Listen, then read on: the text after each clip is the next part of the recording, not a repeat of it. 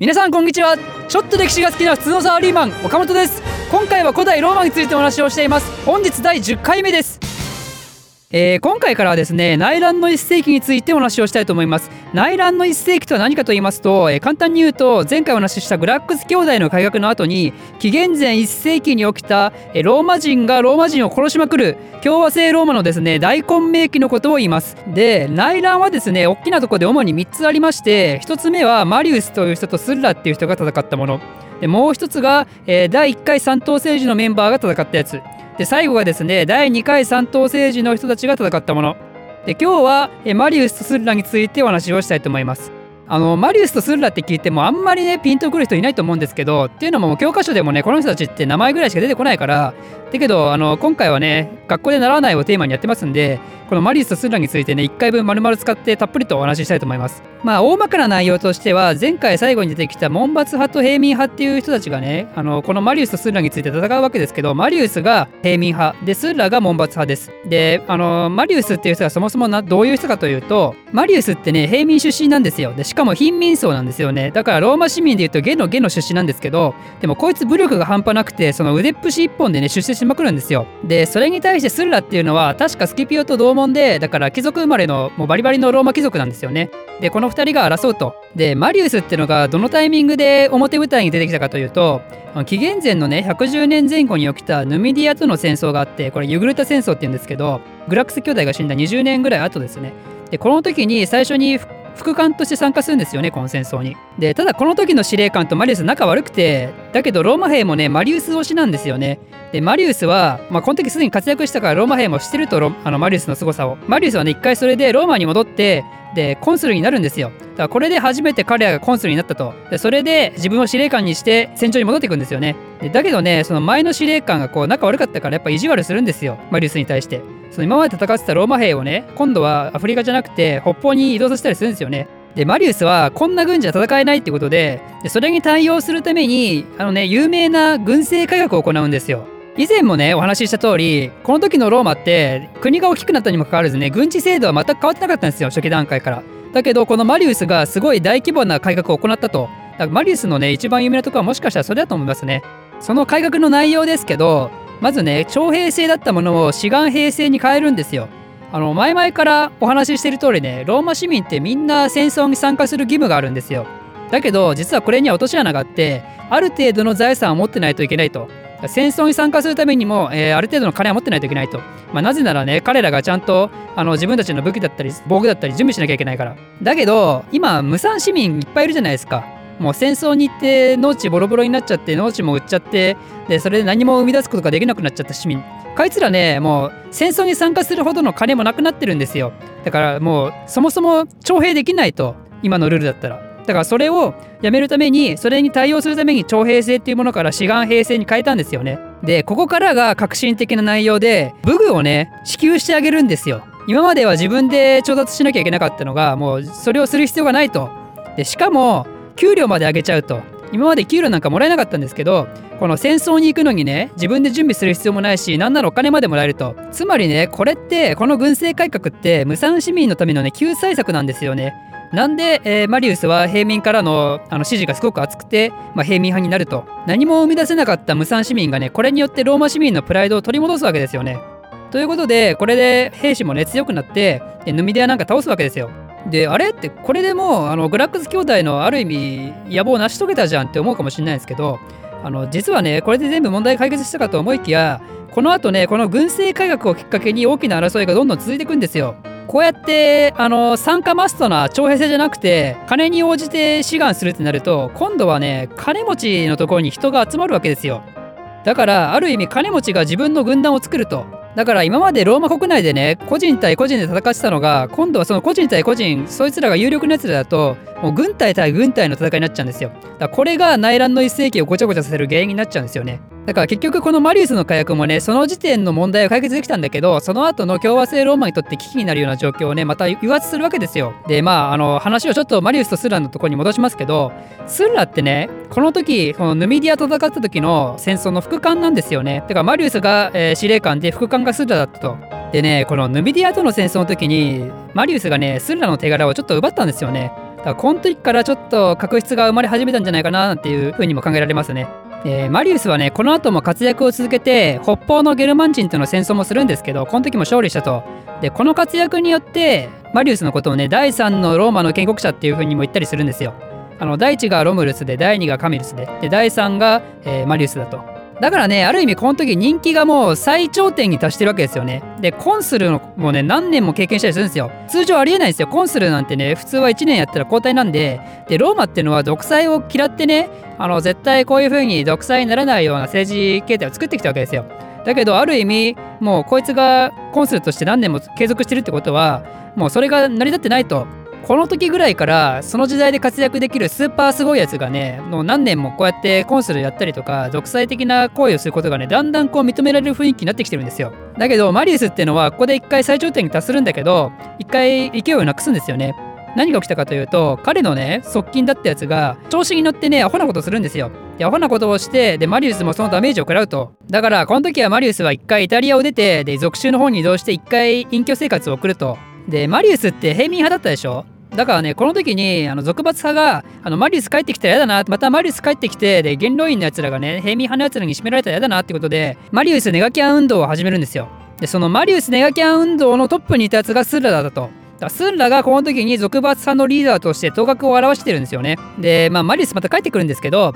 でちょうどこの帰ってきた数ぐらいにね、紀元前の91年に同盟史戦争っていうのが起こるんですよ。同盟史戦争って何かっていうとイタリア半島に行ったね同盟史が市民権をねローマ市民権を求めて反乱を起こしたんですよ。でこれね同盟史が反乱を起こしたってのはローマからしたらね結構すごいことなんですよ。結構すごい衝撃なんですよ。というのもほらポエニ戦争でハンニバルの作戦を覚えてますかね？ハンニバルがやろうとしたのってこういう同盟都市をねローマから離反させることだったんだけどだけど離反しなかったじゃないですか。その時ローマとこの同盟都市っていうのはすごく結束が強かったんですけどでもこの時にはねハンニバルですら解けなかった結束がこの腐敗したローマによって揺らいだんですよね。だその結果こいつら同盟士が裏切って裏切ってっていうかその市民権をよこさないと俺らはローマに対して戦うぞっていうことで反乱を起こしたと。ほら属州増えたじゃないですか。属州増えて税金増えたんですけどその税金をねこういう同盟士には還元しなかったんですよね。あとはこの同盟士はマリウスの軍政改革からの適用外とかそういうのもあったりして